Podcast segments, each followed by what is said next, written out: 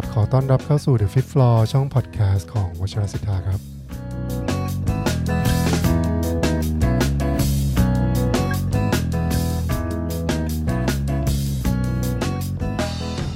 ครับวันนี้ก็มาพบกับผมอีกครั้งหนึ่งนะครับ วิจักพาณิชย์นะฮะ ก็ช่วงนี้นะฮะ เราก็มีหนังสือนะฮะเล่มใหม่ที่กำลังจะออกมานะครับ เป็นหนังสือแปลที่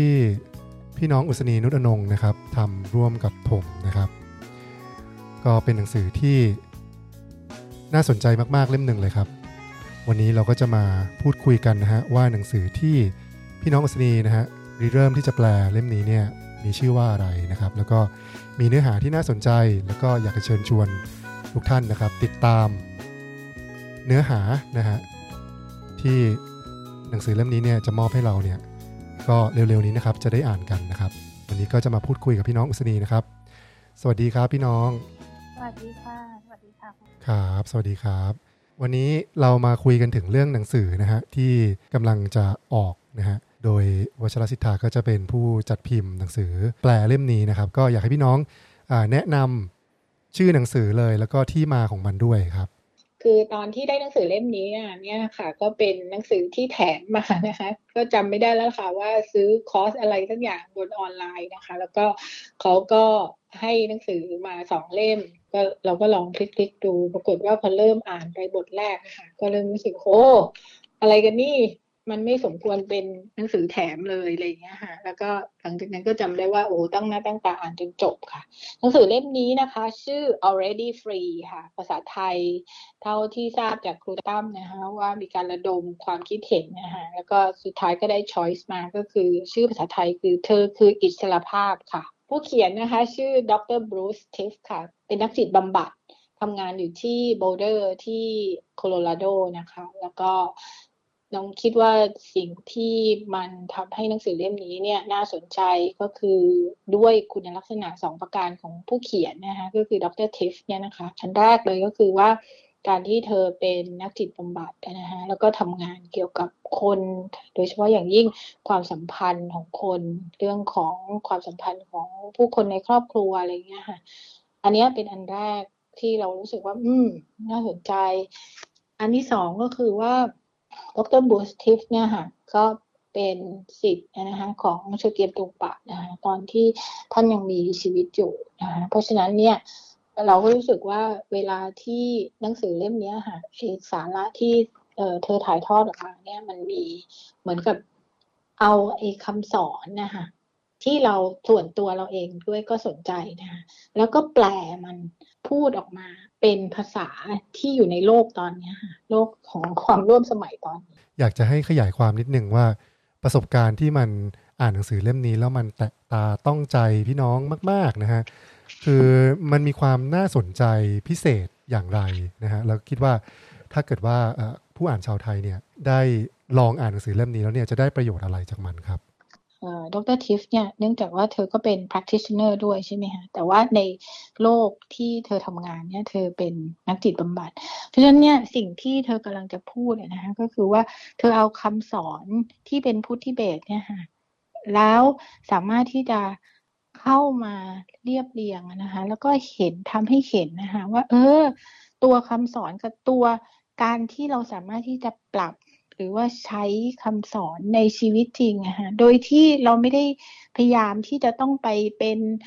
ผู้ปฏิบัติหรืออะไรอย่างนี้เลยค่ะมันคือมันสามารถที่จะสอดคล้องกันไปได้เรื่อยๆ แล้วมันสามารถที่จะตอบปัญหายกตัวอย่างอย่างเช่นนะคะเราอาจจะมี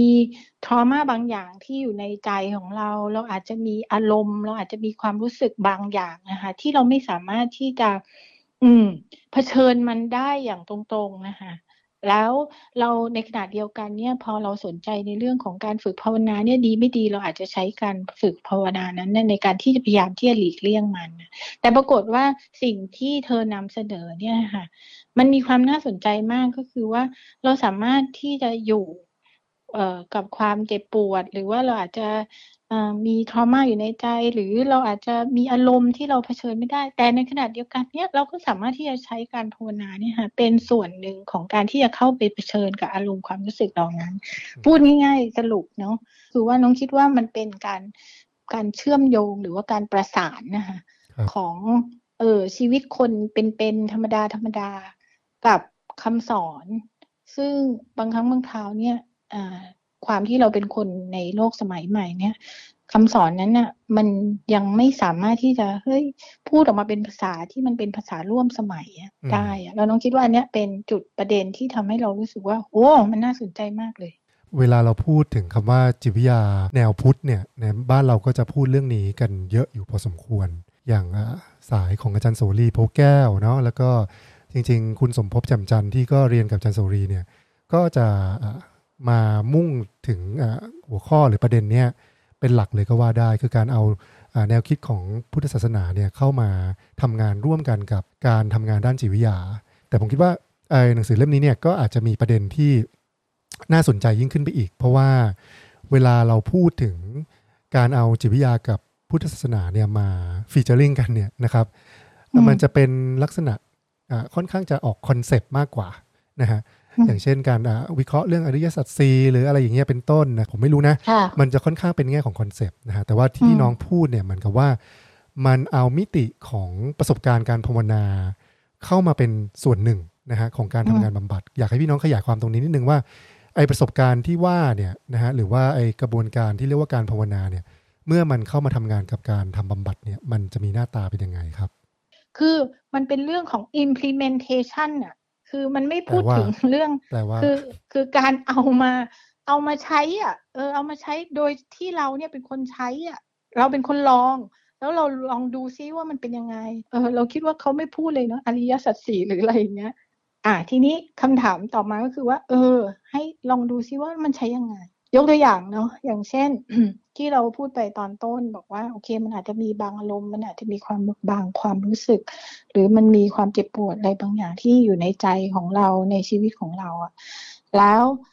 ถ้าเป็นปกติในเรื่องจิตวิทยาปกติก็คือเราพยายามจะไปคุยมันใช่ไหมคะแล้วก็พยายามที่จะหาเหตุผลเพื่อที่จะเหมือนกับทำให้เราคลายแล้ว โดยความหวังว่าถ้าเมื่อไหร่เราเข้าใจมัน เราอาจจะหายเจ็บปวดจากมันบ้าง หรือว่าเราอาจจะสามารถที่จะฟังก์ชันได้ดี แต่ว่าพอมันเอาไอ้มุมมองของพุทธที่ทิฟเนี่ยนะคะ เขียนในหนังสือเล่มนี้เนี่ยเขาก็พูดในลักษณะว่า อืม แต่ในแง่ของพุทธอะมุมมองที่สำคัญมาก ๆ เลยก็คือว่าเราจะอยู่กับทุกประสบการณ์ที่เกิดขึ้นตอนนั้นอืมเพราะฉะนั้นเราจะเผชิญหน้ากับมันตรงๆ อ่าแต่คราวเนี้ยสิ่งที่แตกต่างกับจิตวิทยาในช่วงแรกที่บอกว่า เฮ้ย ถ้าคุณมี trauma คุณมีความเจ็บปวดเนี่ย คุณทำงานกับมันนะอ่าเผื่อที่ว่าเมื่อคุณเข้าใจมันแล้วคุณจะคลาย แต่คราวเนี้ยพอมันเอาพุทเข้ามา แล้วบอกว่าเฮ้ยเราจะเผชิญหน้ากับมันตรงๆ ตอนเนี้ย ปรากฏว่าเราเริ่มไงจากสิ่งจุดแรกที่เราอาจจะไม่มี awareness กับมันว่าเรากำลังหนีมันอะแต่ตอนเนี้ยเรากำลังเริ่มเห็นว่า เฮ้ย การที่เราเข้าไปเผชิญกับมันตรงๆ เนี่ย ปรากฏว่าสิ่งที่เกิดขึ้นก็คือว่าเราเริ่มมี awareness กับมัน เราเริ่มเห็นการดิ้นรนของเรา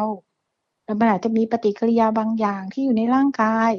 อ่า แล้วมันก็จะเริ่มค่อย ๆ เข้าไปสู่สเต็ปต่อไปว่า เฮ้ย เข้าไปมองเขาตรงๆไหม ว่าตกลงเนี่ยมันคืออะไร มันใช่เป็นความเจ็บปวดหรือความกลัวที่เราเนี่ยตีความมันมาตลอดไหม เราให้พื้นที่มันอีกนิดนึงไหม ถ้ามันเป็นได้มากกว่าความกลัว หรือว่าความเจ็บปวดที่เราเนี่ยอยู่กับมันมาตลอดชีวิตเนี่ย มันเป็นอย่างอื่นได้ไหมอืมแล้วเราค่อยๆอะค่ะ ค่อยๆเข้าไปแล้วเนี่ยคือสิ่งที่ทิฟเนี่ยพูดตลอดทั้งเล่มเลยค่ะ เออ แล้วเรารู้สึกว่าตรงเนี้ยมีพลังมาก ครั้งแรกที่เราอ่านแล้วเราอาจจะรู้สึกว่า โห นี่มันแบบ เออ ก็คือเขาเชิญชวนให้เราเนี่ยเข้าไปเผชิญใช่ปะแล้วก็ทำไม่ได้ทำไม่ได้ไม่เป็นไรค่ะ เอาใหม่เออแต่ว่ามันค่อยๆก่อให้เกิดความรู้สึกที่ว่า เฮ้ย สิ่งที่เราตีความมันอาจจะไม่ใช่ทั้งหมดหรือเปล่า อืม อืม ครับผมคิดว่าในแง่ของการทำงานด้านจิตบำบัดเนี่ยมันก็มีส่วนสำคัญนะ ที่ช่วยทำให้เราเนี่ย เข้าไปมองสิ่งที่เรียกว่าปัญหา มันต้องมีอืมโจทย์บางอย่างที่ อ๋อแน่นอนละมันต้องมีโจทย์ละไม่นั้นมันก็จะไม่เกิดอาการที่เรากำลังดิ้นรน หรือกำลังต่อสู้กับมันอยู่ใช่ไหมครับอืมคราวนี้ผมคิดว่าจิตวิทยาอ่าตะวันตกหรือจิตบำบัดเนี่ยก็ช่วยทำให้เราเข้าไปดูปัญหาว่าโอเค แล้วก็ยอมรับกับปัญหาว่ามันมีอะไรบางอย่างอืมที่มันเหมือนกับเรายังไม่ได้เข้าไปดีลหรือเข้าไปจัดการกับมัน แล้วก็ในแง่ของคอนเซปต์นะหลักการทางจิตวิทยาหรือทางจิตบำบัดเนี่ยนะฮะมันก็อาจจะมีอะไรบางอย่างที่ช่วยทำให้เราเหมือนเข้าไปคล้ายๆ มีความสนใจกับมันมากขึ้น แต่ผมคิดว่าการที่มันมีมุมมองแบบพุทธเข้ามาเนี่ยนะครับ มุมมองแบบพุทธเนี่ยมันช่วยทำให้เราเนี่ย พี่น้องใช้คำว่า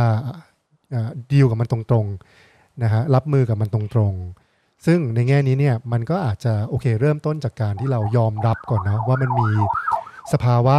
นะฮะมีประสบการณ์ มีความเข้มข้นของอสิ่งที่มันเกิดขึ้นนะฮะตอนนี้ แล้วก็หลังจากนั้นเนี่ยมันก็จะเป็นเซนส์ของการที่เราค่อยๆ อนุญาตให้มันอยู่ตรงนี้กับตัวเรา มันก็อาจจะมีแง่มุมของความเปิดกว้าง แง่มุมของความอ่อนโยน แล้วก็แน่นอนก็คือมีแง่มุมของ awareness หรือการตื่นรู้นะฮะกับสภาวะที่มันละเอียดอยู่ตรงนั้นมากขึ้น อันนี้เป็นมุมมองแบบพุทธเนาะที่ผมคิดว่ามันมันเหมือนกับว่ามันเพิ่มไอตัวคุณลิตี้ของประสบการณ์ จากไอ awareness ที่เราฝึกฝนในในการภาวนา ก็อันนี้ก็คิดว่าเป็นส่วนที่น่าสนใจที่มันมาเสริมไอ้กระบวนการทำงานนี้เพราะว่าถ้าเรามองในแง่ของจิตวิทยาหรือจิตบำบัดอย่างเดียวเนี่ยบางครั้งเนี่ยมันไม่ได้มีไอ้ตัวขยายตรงนี้ไงมันคือมันก็คือเข้าใจแค่ในเชิงคอนเซปต์เฉยๆ ใช่ไหมใช่ ถูกต้องเลยค่ะ ที่ครูตั้มพูดเนี่ยน้องรู้สึกว่า เออใช่เลย เพราะว่าอะไรเพราะว่าถ้าเกิดว่าและเนี่ยคือเสน่ห์ของหนังสือเล่มนี้สำหรับตัวเองนะคะ ก็คือว่าถ้าเกิดว่าเรามุ่งแต่เรื่องของจิตวิทยานะคะก็คือแน่นอนเนี่ยทุกคนมันจะมี process นี้ก็คือว่าเราอยากจะรู้ว่าเฮ้ยตกลงเนี่ยอะไรล่ะที่มันทำให้เราเนี่ยมีปัญหาอะไรล่ะที่ทำให้เราเนี่ยไม่สามารถที่จะก้าวผ่านอะไรสักอย่างเนี่ย มันมีอะไรในชีวิตในอดีตแล้วเราพยายามจะไปคุยกับมันคุยคุยคุยมันสามารถที่จะในความในประสบการณ์ส่วนตัวนะคะ ก็คือว่าเราสามารถที่จะไปในอดีตแล้วก็คุยได้ตลอด คือมันไม่มีที่สิ้นสุดอะ่ะนึกออกไหมคะเออ ทีนี้คำถามก็คือว่า แล้วยังไงต่อเหรอแล้วแล้วเสร็จแล้วเนี่ยการการคุยโดยไม่คิดไม่มีที่สิ้นสุดคือคุณ แล้วเสร็จแล้วสิ่งที่มันจะเกิดขึ้นโดยอัตโนมัติ ซึ่งเราอาจจะไม่รู้อะจนกระทั่งถึงวันหนึ่งอะก็คือเรากำลังปฏิเสธวินาทีนี้เออ เรากำลังปฏิเสธปัจจุบันน่ะนั่นเนี่ยคือสิ่งที่น้องรู้สึกว่า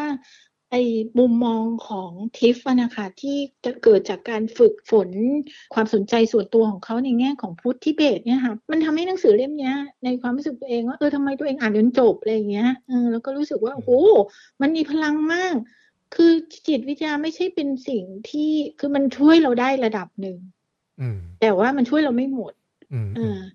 มุมมองในด้านหนึ่งนะเราก็ต้องให้ความแฟร์กับมันระดับหนึ่งกับจิตวิทยาตะวันตกด้วย เพราะว่าถ้าเกิดว่าเรามองจากมุมแบบพุทธอย่างเดียวเนาะในการยอมรับผลอะไรก็ตามที่มันเกิดขึ้นกับเราเนี่ย โอเคละเราฝึกกับเรื่องภาวนา เราฝึก awareness อะไรอย่างเงี้ยนะฮะแต่ว่ามันถ้าเกิดว่าเราเหมือนกับแช่อยู่ในสภาวะที่เปิดกว้างอันนั้นนะนะ แต่ว่าถ้าเราไม่เหมือนกับกัดไม่ปล่อยหรือเข้าไปทำงานกับมันเข้าไปสนใจในประเด็นของความสัมพันธ์ในรายละเอียดของความขัดแย้งนะฮะประสบการณ์ของความรู้สึกดิ้นรนของความขัดขืนของการต่อต้านของตัวตนที่มันเหมือนกับว่ามีข้อจำกัดอะไรอย่างเงี้ยคือถ้าเราไม่ยอมรับเซนนั้นด้วยเนี่ยผมคิดว่ามันก็ง่ายที่จะไปสู่สภาวะเนาะที่จอห์นเวลวูดหรือว่าในหนังสือเล่มนี้ก็พูดถึงนะคำว่า spiritual bypassing นะฮะก็คือเป็นคล้ายๆเหมือนกับทางเลี่ยงนะฮะทางจิตวิญญาณคือเราเลี่ยงที่จะเหมือนกับเผชิญกับอ่า ไม่รับรู้กับประเด็นปัญหาบางอย่างที่มันจำเป็นต้องยอมรับอะค่ะ ก็ใช่ใช่เลยค่ะ แล้วเนี้ยน้องน้องคิดว่าอันเนี้ยคือเสน่ห์ของหนังสือเล่มนี้ ก็คือว่าจริงๆอะเราไม่สามารถที่จะใช้ทางใดทางหนึ่งเนี่ยเราควรเราสมควรที่จะรู้จักตัวเองอ่ารู้ว่าทำไมเราถึงเป็นเราในวันเนี้ยทำไมเราถึงไม่อาจจะเผชิญหน้ากับ กับอารมณ์อย่างบางอย่างทำไมเราถึงมีอะไรที่มันแอบซ่อนอยู่ อันนี้เราสมควรทุกคนอแต่ในขณะเดียวกันเนี้ยอันเนี้ยมันไม่ควรที่จะมากำหนดชะตาชีวิตของเราอะตั้งแต่วันนี้เป็นต้นไปอะแล้วเนี้ยก็คือมุมมองพุทธที่เข้ามา แล้วแล้วสองมุมมองเนี้ยมันไปเรื่อยๆ ทั้งเล่มเลยค่ะอืมอืมผมว่าความน่าสนใจอีกอย่างหนึ่งที่ทิฟก็จะพูดตั้งแต่ตอนต้นนะฮะก็คือการนำเสนอทั้งแง่มุมแบบจิตบำบัดตะวันตกนะฮะกับแง่มุมของพุทธเนี่ย มันไม่ได้เป็นสองสิ่งที่จะต้องประสานกันให้ลงตัวนะฮะแต่ว่าเราจะเหมือนกับมองเห็นความแตกต่างของมุมมองทั้งสองอันเนี้ยแล้วก็อุ้มมันไปพร้อม ๆ กันด้วยกันทั้งคู่ แล้วก็ให้มันเข้ามามีการไดอะล็อกมีการสนทนาในการทำงานอะที่เรามีต่อคนที่เข้ามารับบริการกับเราในตลอดเวลาใช่ซึ่งอันนี้เป็นเป็นแง่มุมที่น่าสนใจที่เราไม่พยายามจะประสานสองอันนี้ให้มันลงรอยกันนะครับใช่ ใช่ ซึ่งอันเนี้ยก็เป็นอะไรที่ตอนที่อ่านครั้งแรกเนาะก็แบบรู้สึกว่า คือนอกจากจะตื่นตาตื่นใจแล้วนะ ก็ยังรู้สึกว่าเฮ้ยทำไมมันเป็นอย่างนี้ล่ะ เขาใช้คำว่า unresolvable ก็คือทั้งมุมมองสองมุมมองเนี้ยมันไม่สามารถที่จะไปไปแก้ปัญหาเบ็ดเสร็จอะไรสักอย่างในชีวิตอะไม่ใช่ เออมันไม่ใช่คำตอบเบ็ดเสร็จทั้งสองอย่าง ไม่ว่าคุณจะอยู่ด้านไหนก็ตามอะแล้วเขาใช้คำนี้แล้วตอนแรกที่เราอ่านเราก็รู้สึกว่ามันแปลว่าอะไรวะ unresolvable แล้วเรารู้สึกว่า เนี่ยแหละคือสิ่งที่สิ่งคือเขากำลังจะบอกเราว่าเฮ้ยไม่ว่าจะด้านจิตวิทยาตะวันตก หรือพุทธก็ตามเนี่ย แต่ละฝ่ายหรือว่าแต่ละแบบอะมันมีข้อดีแล้วก็มันมีข้อเสียของมัน อืมอืมครับ คราวนี้อยากให้พี่น้องอ่าพูดถึงชื่อหนังสือ already free สักนิดหนึ่งว่า เวลาเราพูดถึงคำว่า already free เนี่ยนะฮะในภาษาอังกฤษหรือว่าเธอคืออิสรภาพในภาษาไทยเนี่ย มันมีนัยยะอะไรที่สำคัญที่หนังสือเล่มนี้พยายามจะเน้นย้ำมนุษย์ทุกคนเนี่ยก็อาจจะมีอิสรภาพอยู่แล้วในตัวนะคะเออเราไม่ได้มีคือหมายความว่าไม่ได้ถูกกำกับโดยอะไรหรืออะไรก็ตามเนี่ย นั่นน่ะคือธรรมชาติพื้นฐานของเรานะคะ แต่ว่าเราก็อาจจะเข้าใจผิดอะไรบางอย่าง เช่นเอ่อถ้าย้อนไปถึงคำสอนของพุทธิเบสที่เขามักจะพูดพูดกันนะคะก็คือว่าธรรมชาติพื้นฐานของเราเนี่ยอาจจะมีความกว้าง มีความเปิด คล้ายกับท้องฟ้าหรือว่าคล้ายคล้ายดั่งทะเลนะคะแต่เสร็จแล้วเนี่ยถ้าเป็นท้องฟ้าเนี่ยมันก็จะมี ความเข้าใจผิดของเราเอง เช่น ก็อาจจะมีเมฆหมอกเนี่ยหามาปกคลุมมาบดบังทีนี้เนี่ยถ้าเกิดว่าเราสามารถที่จะเข้าใจมันว่าเฮ้ยมันคือเมฆหมอกเนาะมันคือมันไม่ใช่ทั้งหมดของเรา มันไม่ใช่ธรรมชาติทั้งหมดของเรามันมีมันเป็นแค่เมฆหมอกอะที่มันมาปิดบังธรรมชาติพื้นฐานของเราเนี่ย ซึ่งจริงๆแล้วก็มีอิสระภาพมีความเปิดกว้างอ่ามีความสัมพันธ์กับกันและกันนะคะ เป็นส่วนหนึ่งของกันและกันอยู่แล้ว เนี่ย อันเนี้ย เราคิดว่าอันนี้แหละคือความหมายของมันก็ตลกดีเนาะจริง ๆ ก็คือเขาก็อาจจะโอนเอียงไปทางมุมมองพุทธแต่ว่าในในอีกด้านหนึ่งเออทิฟเขาก็พยายามจะอธิบายมุมมองของจิตบำบัดตะวันตกด้วยนะว่า หลาย ๆ ครั้งเนี่ยเวลาเราเข้าไปทำเซสชันของจิตบำบัดเนี่ยนะฮะเรามักจะรู้สึกว่าตัวเราเนี่ยมีปัญหาบางอย่าง นะฮะแล้วหลายๆครั้งเนี่ยพอเราตกอยู่ในปัญหาเยอะ ๆ ของชีวิตเนี่ยนะครับเราก็จะรู้สึกว่าเออชีวิตมันมีปัญหา แล้วก็โลกที่เราอยู่เนี่ยมีปัญหา การเกิดมาเป็นมนุษย์นี่มันมีปัญหา คือมุมมองแบบมีปัญหาเนี่ยมันเหมือนกับว่าเป็นสิ่งที่กลายเป็น default อะของชีวิตเราแล้วแล้วก็จะรู้สึกว่าอิสรภาพเนี่ยมันจะเกิดขึ้นเมื่อเราสามารถจะ solve ปัญหาเนี่ยให้ได้ก่อน เราถึงจะต้องมีเราถึงจะมีอิสรภาพได้ นะฮะแต่ว่าด้วยมุมมองที่โอเคมันมีการเอาพุทธเข้ามาจับด้วย แล้วก็มันมุมมองของจิตวิทยาตะวันตกที่อาจจะเปิดกว้างบางอย่างด้วยนะผมคิดว่ามันก็มาตอบโจทย์ตรงนี้ด้วยว่าเอ้ยจริง ๆ แล้วมุมมองที่เรามองตัวเอง ว่ามีปัญหาแบบนี้มันไม่ใช่มุมมองที่ถูกต้องนะฮะธรรมชาติพื้นฐานของมนุษย์เนี่ยก่อนที่มันจะเกิดนิวโรซิสก่อนที่มันจะเกิดไอการตัดสิน การตีความ การนิยามตัวเองต่างๆเนี่ยนะฮะ มันมีพื้นฐานของการรับรู้ของจิตนะฮะที่มันเป็นเป็นเบสิกกู๊ดเนสอะเป็นเป็นพื้นฐานที่มันเปิดกว้างของมันอยู่แล้วผมคิดว่าในจิตวิทยาตะวันตก ก็เริ่มจะมีอิทธิพลในการสื่อสารแบบนี้มากขึ้น และอีกอันหนึ่งที่ผมก็คิดว่าอาจจะขาดไม่ได้เลยก็คือเรื่องอิทธิพลของพุทธวชรยานนะฮะที่พี่น้องเรียกว่าพุทธิเบศนะก็คือว่ามันเป็นผู้สาที่เน้นย้ำในตัวผลเนาะ เวลาพูดถึงพุทธิเบศเนี่ยเขามักจะอธิบายว่าพุทธิเบศเนี่ยเริ่มต้นด้วยผลนะฮะ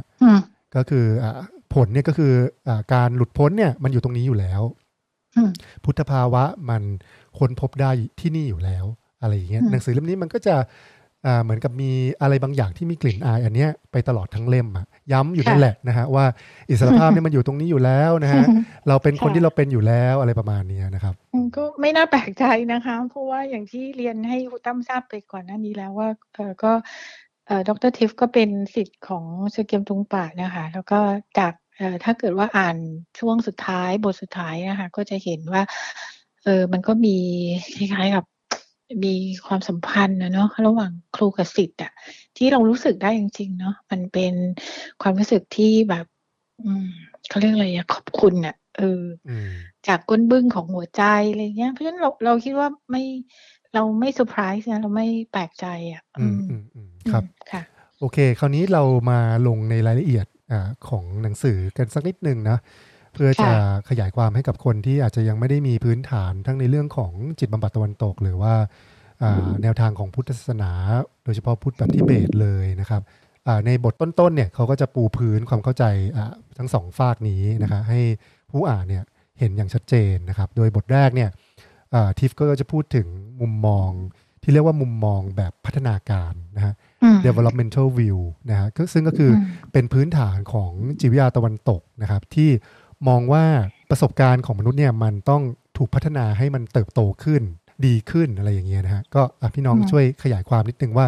ไอ้ developmental view มุมมองแบบพัฒนาการอันนี้เนี่ยมันหมายความว่าอะไร ก็คือเป็นมุมมองของจิตวิทยาตะวันตก ซึ่งเอ่ออยู่บนพื้นฐานของความคิดที่ว่าเออทุกผู้คนเนี่ยค่ะตั้งแต่เราเกิดมาเป็นทารกนะคะเพราะฉะนั้นเนี่ยเราก็ต้องเติบใหญ่เราก็ต้องพัฒนาอะไรอย่างเงี้ยค่ะทีนี้เนี่ยในอ่าระหว่าง ที่เรากำลังเติบโตเนี่ยค่ะแน่นอนนะคะเราก็อาจจะได้รับอิทธิพลจากครอบครัว จากพ่อแม่ จากโรงเรียนจากสังคมนะคะแล้วก็เราก็เริ่มอออาจจะเรียนรู้ จากสภาพแวดล้อมรอบตัวเราแล้วว่ามันมีบางอย่างอารมณ์บางอย่างที่เราไม่สามารถที่จะแสดงออกมาได้อืมอืมเช่นอ่าอย่างในสังคมไทยนะคะ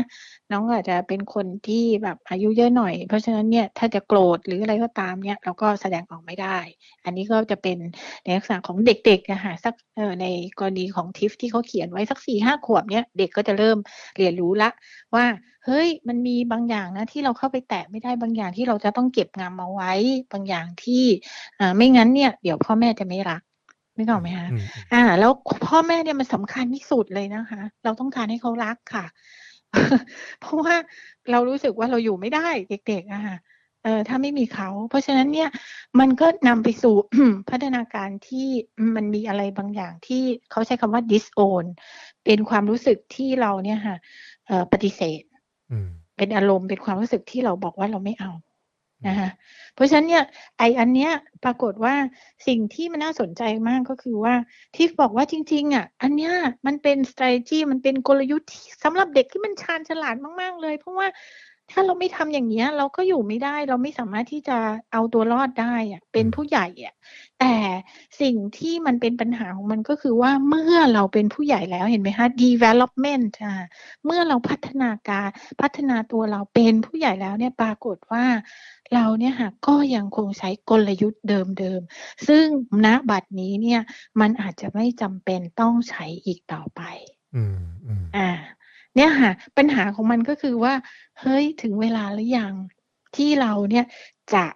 เออวางมันลงอืมแล้วก็ใช้กลยุทธ์ใหม่ แต่ทีนี้เนี่ยเนื่องจากเราใช้มันมาตลอดชีวิตไงฮะ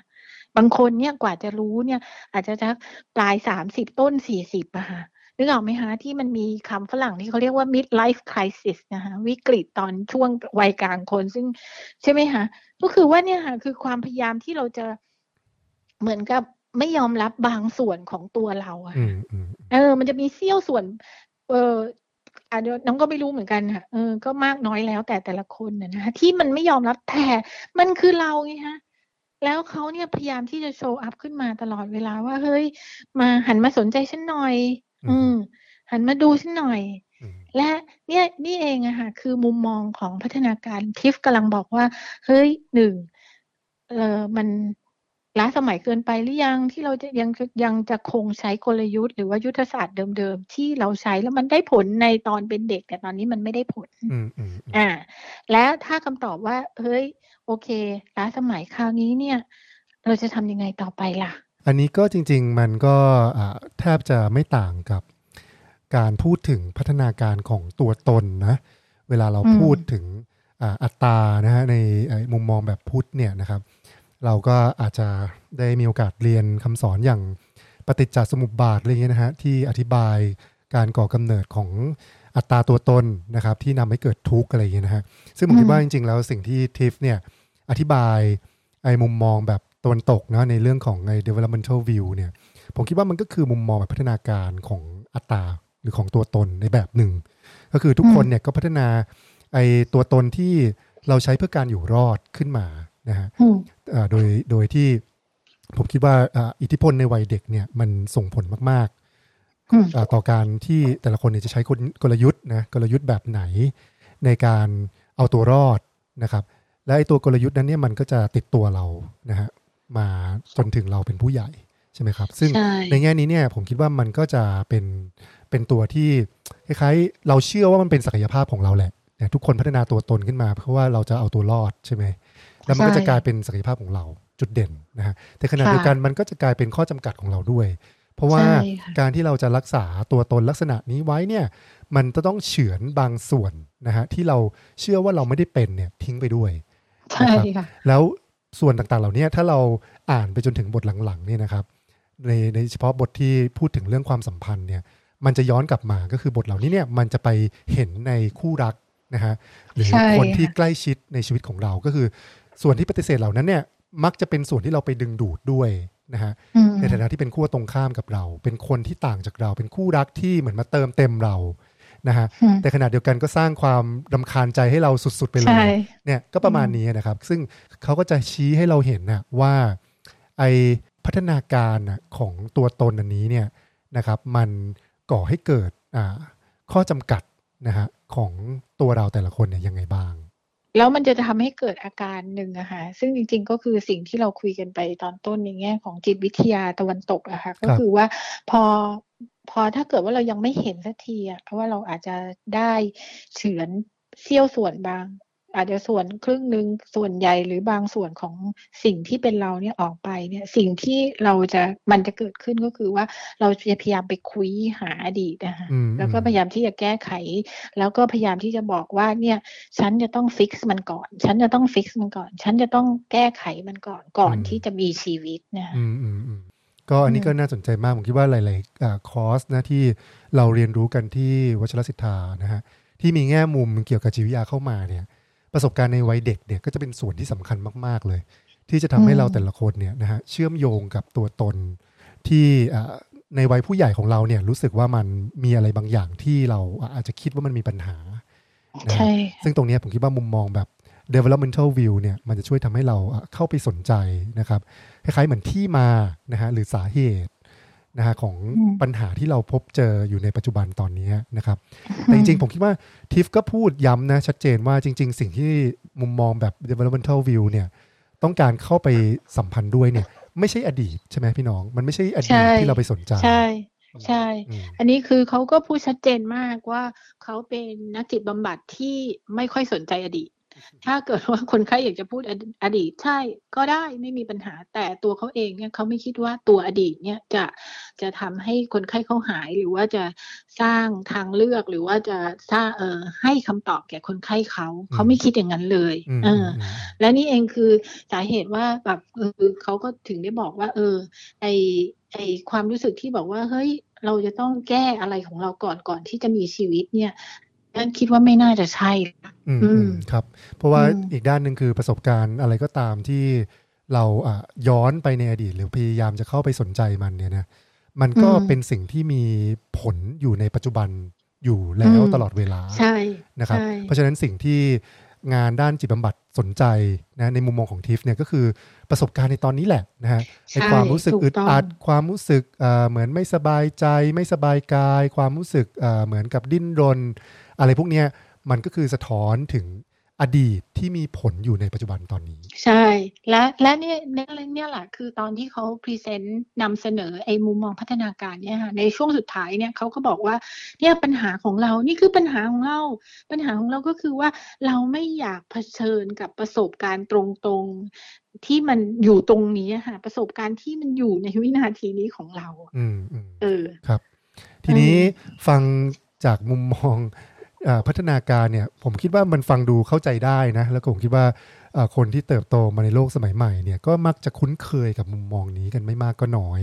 นะฮะค่ะหนังสือจิตวิทยาหนังสือเซลฟ์เฮลอะไรต่างๆ ผมคิดว่ามันก็จะมีเนี่ยเหมือนกลิ่นอายอะไรประมาณเนี้ยนะฮะให้เราได้อะเข้าใจตัวเองอะ กันอยู่บ้างแล้วนะฮะทีนี้กลับกลายเป็นว่าตลกดีว่ามุมมองแบบพุทธต่างหากที่บางครั้งเราอาจจะงงๆว่าตกลงมุมมองพุทธเนี่ยที่ทิฟพยายามจะนำเสนอมันแปลว่าอะไรนะฮะก็อยากให้พี่น้องขยายความนะฮะว่า มุมมองแบบพุทธศาสนาที่ทิฟเนี่ยเอาเข้ามาใช้ในการทำงานบำบัดเนี่ยมันมีหน้าตาเป็นยังไง อืม ซึ่งอันเนี้ยมันก็จะเอ่อมันก็จะต่อกับเมื่อกี้ค่ะ ปัญหาก็คือว่าเราไม่อยากที่จะเข้าในเมื่อประสบการณ์ ความไม่สบายใจหรือว่าความรู้สึกร้อนรนเนี่ยมันเกิดขึ้นตอนนี้ แต่เราเนี่ยไม่ไม่อยากที่จะเข้าไปยุ่งกับมัน เราไม่อยากที่จะเข้าไปดูมันนะสิ่งสิ่งเอ่อเราพยายามที่จะเข้าไปคุยหาอดีต แล้วก็หวังได้แต่หวังว่าเมื่อไหร่ก็ตามที่เรามีคำตอบเนี่ย แล้วมันเนี่ยจะช่วยแก้ปัญหาเราแล้วเราก็เอกเสียโอกาสในการที่จะอยู่ในปัจจุบัน เพราะฉะนั้นมันก็จะต่อเนื่องมาว่ามุมมองของพุทธอะก็คือว่าถ้าอย่างนั้นนะเออ มันไม่ใช่ประสบการณ์แล้วล่ะ มันคือวิธีการต่างหากที่เราเนี่ยเข้าไปสัมพันธ์กับประสบการณ์หรือเปล่าใช่ไหมคะอ่า เพราะฉะนั้นเนี่ยมุมมองของผู้ก็คือว่าถ้ามันเป็นวิธีการเนี่ยถ้าอย่างนั้นเนี่ยเราจะอยู่กับทุกประสบการณ์ที่มันเกิดขึ้นมาตอนนี้ครับอ่า ซึ่งตอนซึ่งอันเนี้ยมันจะยากละเพราะว่าทิฟก็บอกว่า โหพอพูดอย่างนี้ใช่ไหมมันปรากฏว่าสิ่งที่เกิดขึ้นก็คือว่า มันสวนกับสัญชาตญาณเขาก็มีวิธีของเขาอะนะคะอย่างเช่น ถ้าจำก็อาจจะเป็นรายละเอียดนิดนึงนะคะอย่างเช่นเทคนิคที่ถามว่าเออที่เป็นเทคนิคที่เรียกว่า worst fear นะคะก็คือถ้าเรากลัวที่สุดเนี่ยแล้วมันจะเป็นยังไง เช่นเราอาจจะกลับมารับรู้ถึงร่างกาย เรากลับมาถามตัวเองว่า เออ ถ้าเราอยู่เฉยๆเช่นอันแรกเลยก็คือว่าเราถ้าเราไม่ตีความ ครับเนาะ สมมุติว่าอตอนนี้มีใครมาพูดอะไรที่ทำให้เราเนี่ยรู้สึกว่า อืม โกรธหรือว่าเรารู้สึกว่า โหเจ็บช้าน้ำใจมากอะคำว่าโกรธคำว่าเจ็บช้าน้ำใจเนี่ยมันคือการตีความใช่ไหมแต่ทิฟเนี่ยจะชวนให้เราเนี่ยเข้าไปดูว่า เฮ้ยตกลงเนี่ย ไอ้คำว่าโกรธคำว่าการตีไอ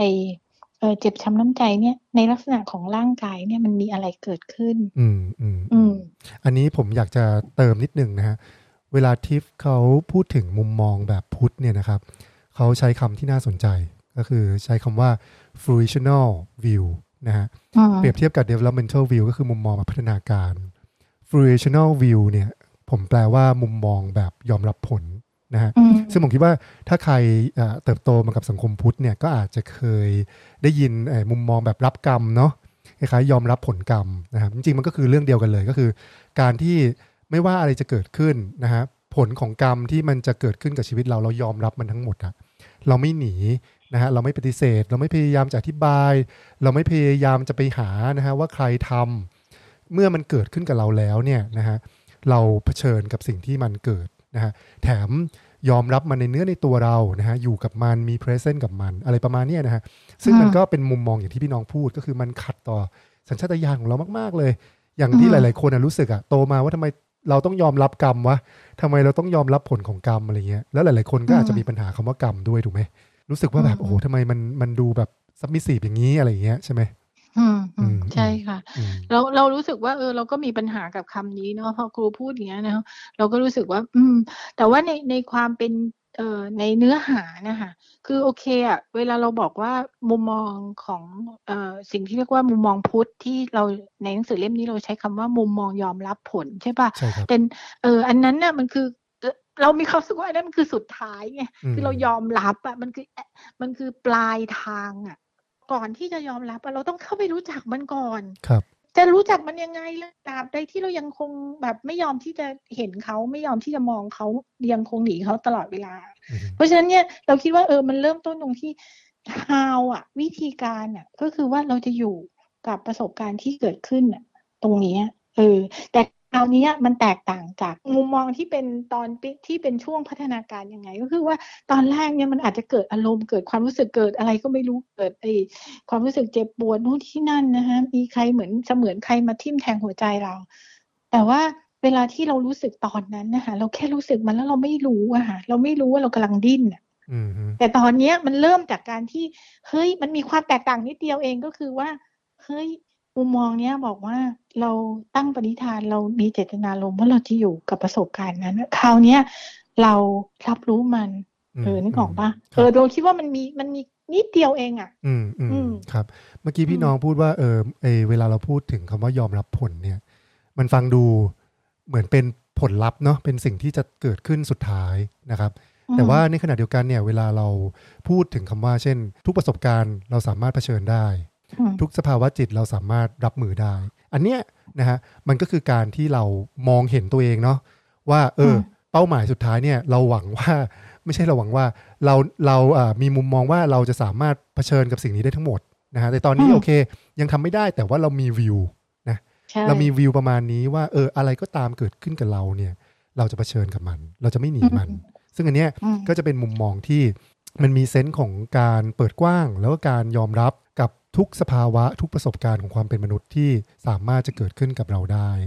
ค่ะครับ ใช่ใช่ค่ะ แล้วก็ที่สำคัญเนี้ยมันจะต้องเริ่มต้นจากการที่เรามีเจตนารมณ์ว่าเราจะเริ่มเห็นเขานะคะแล้วเราจะเริ่มเข้าไปรู้จักเขา การที่จะเริ่มเข้าไปรู้จักเขาได้เนี่ยก็คือเราจะเริ่มที่จะปล่อย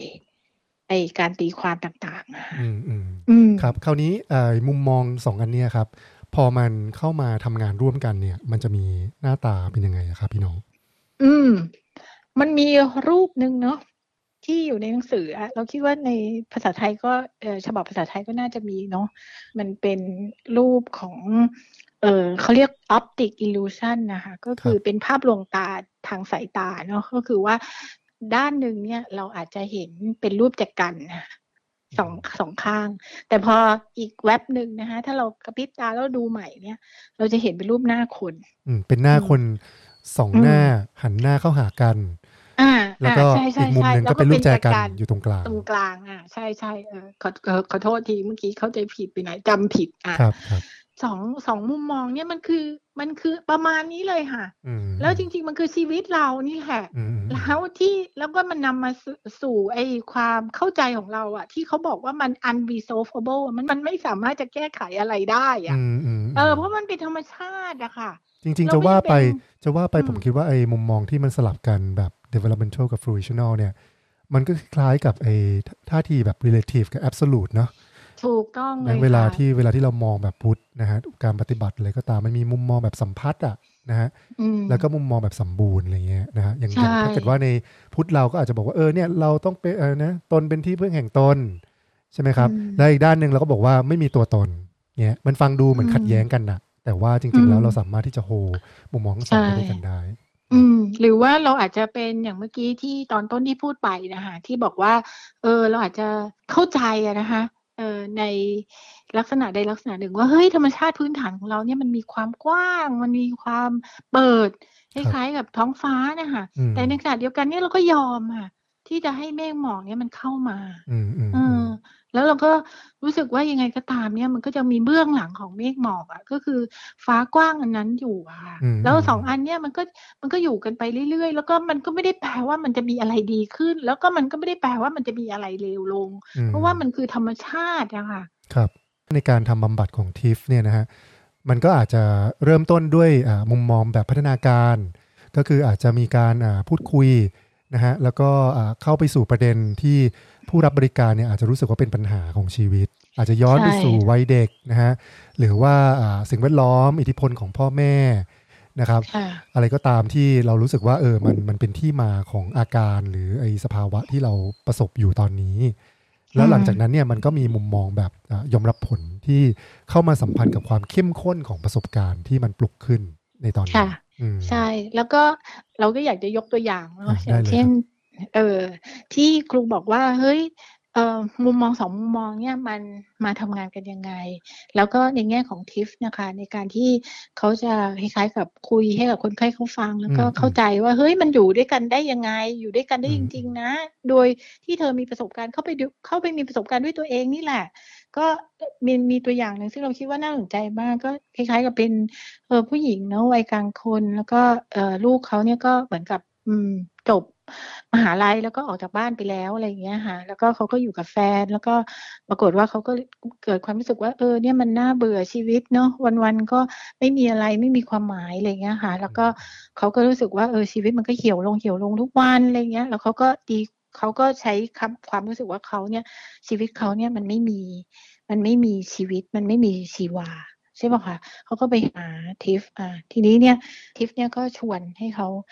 เข้าไปเหมือนกับ explore สำรวจเนาะว่าไอสิ่งความรู้สึกที่เขาบอกว่ามัน lifeless ไม่มีชีวิตชีวาของเขาเนี่ย มันคืออะไรเหรออ่าแล้วทุกครั้งที่เขาพยายามจะตีความว่า อ๋อ นี่ไง มันเป็นอย่างนี้ไง มันแปลว่าฉันเขาก็จะตัดบท แล้วเขาก็จะบอกว่าลองคุยให้ฉันฟังหน่อยสิว่าตอนนี้ในร่างกายเธอเธอรู้สึกยังไง ปรากฏว่า ในที่สุดอะสิ่งที่เอ่อผู้หญิงคนนี้บอกว่าเป็นอะไรที่มันไร้ซึ่งชีวิตชีวา ปรากฏว่าในที่สุดอะมันมีอะไรเกิดขึ้นมากมายในในร่างกายเขาในขณะนั้นนะเช่นเออมันอาจจะมีเอ่อความรู้สึกร้อนตรงนี้มันมันอาจจะมีพลังงานตรงนู้นมันอาจจะอะไรอย่างเงี้ยค่ะแล้วมันทำให้เขาอะคือแบบเหมือนกับ คือไปต่อไม่ได้อะไม่สามารถที่จะหาเหตุผลมาบอกตัวเองว่าไอ้ที่บอกว่าตัวเองไร้ชีวิตชีวาเนี่ยมันไม่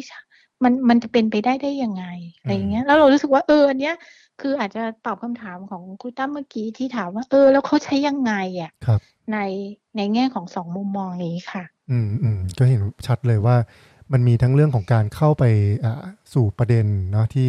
อาจจะซ่อนอยู่นะฮะในตัวของคนคนนั้นที่เขายังไม่ตระหนักนะแล้วก็มีการพูดคุยเพื่อให้มันชัดขึ้น แล้วเมื่อมันชัดขึ้นแล้วเนี่ยแทนที่เราจะอยู่แค่ในระดับความคิดเนี่ย คล้ายๆว่าเราพาเขาลงมาสู่ระดับของร่างกาย สู่ระดับของเซนเซชันเพื่อทำให้ไอสิ่งที่เราอาจจะตีความว่าเป็นความไม่มีชีวิตชีวา เนี่ยมันเห็นชัดขึ้นว่าภายใต้ที่เราตีความตรงนั้นเนี่ยมันมีก้อนของพลังงาน ที่มีชีวิตชีวามาก ๆเลยนะฮะอยู่ตรงนั้นในตัวเราค่ะ อันนี้ก็ดูเหมือนเป็นการประสานของมุมมองทั้งสองในการทำงานบำบัดนะอ่าครับ ก็ หนังสือมันก็มีประเด็นเยอะมากเลยนะที่ผมคิดว่าสามารถที่จะมาคุยกันขยายความกันได้เยอะนะฮะคิดว่าอ่าประเด็นสุดท้ายนะครับ ก็คิดว่าอ่าอยากจะให้พี่น้องเนี่ยขยายความนิดนึงว่าเมื่อไอ้มุมมองทั้งสองเนี่ยนะครับ มันเอามาใช้ร่วมกันได้ได้ได้ทั้งคู่นะฮะใช้ไปด้วยกันทั้งคู่แล้วเนี่ยมันเข้ามาสู่การทำงานกับชีวิตนะฮะทั้งของผู้ที่เป็น ผู้ให้การบำบัดกับผู้ที่เข้ามารับการบำบัดเนี่ยยังไงบ้าง อืม ในแง่ของผู้บำบัดเนี่ยเราก็รู้สึกว่ามันมีความเคารพอะในความเอ่อความเป็นคนคนนั้นของผู้ที่มารับบำบัดอะคือเราไม่เออเราไม่ได้เป็นคนที่จะลุกขึ้นมา แล้วก็ เออเหมือนคล้ายๆ กับฟันธงหรือจะบอกว่าวิธีการนี้วิธีการนั้นเราคิดว่ามันไม่ใช่อะเออวิธีแล้วเรารู้สึกว่าหลังจากนั้นนะเราก็ไปนั่งฟังทิฟอะไรอย่างเงี้ยแล้วก็รู้สึกว่าเออเขาก็ทำอย่างที่เขาเขียนนั่นแหละ ก็คือว่าสิ่งที่เขาทาก็คือว่า เออเขาก็เขาก็เข้าเปิดเชื้อเชิญ ผู้รับบริการบอกว่าเฮ้ยคุณลองดูสิว่าตกลงเนี่ยมันเกิดอะไรขึ้นกับคุณจริงๆ แล้วทุกครั้งที่คุณตีความเนี่ยเราเนี่ยจะเป็นคนที่พาคุณกลับมาในปัจจุบันกลับมาในวินาทีนี้ ทีนี้ในแง่ของผู้รับบริการเนี่ยเราก็รู้สึกว่า โหมันเยอะแยะมากมายเลยเนาะอันแรกเลยก็คือว่าเฮ้ยโอเค ไอเรื่องของจิตบำบัด เนี่ยมันสามารถที่จะช่วยเราได้ แต่ว่ามันช่วยเราได้ในระดับหนึ่ง ก็คือว่ามันช่วยที่ทำให้เราเข้าใจตัวเองอะว่าทำไมเราถึงมายืนอยู่ตรงนี้ วันนี้ทำไมเราถึงเป็นอย่างนี้วันนี้ แต่ในขณะเดียวกันน่ะมุมมองของพุทธที่ทิฟเนี่ยนำเข้ามาใช้โดยที่เขาไม่บอกนะว่าเป็นเป็นพุทธหรืออะไรก็ตามเนี่ยนะมันทำให้เราอะในฐานะที่เป็นคนอ่านหนังสือ ซึ่งเราเราคิดว่าเราอาจจะเป็นผู้รับบริการแบบเออโดยในยะด้วยเนาะก็คือว่า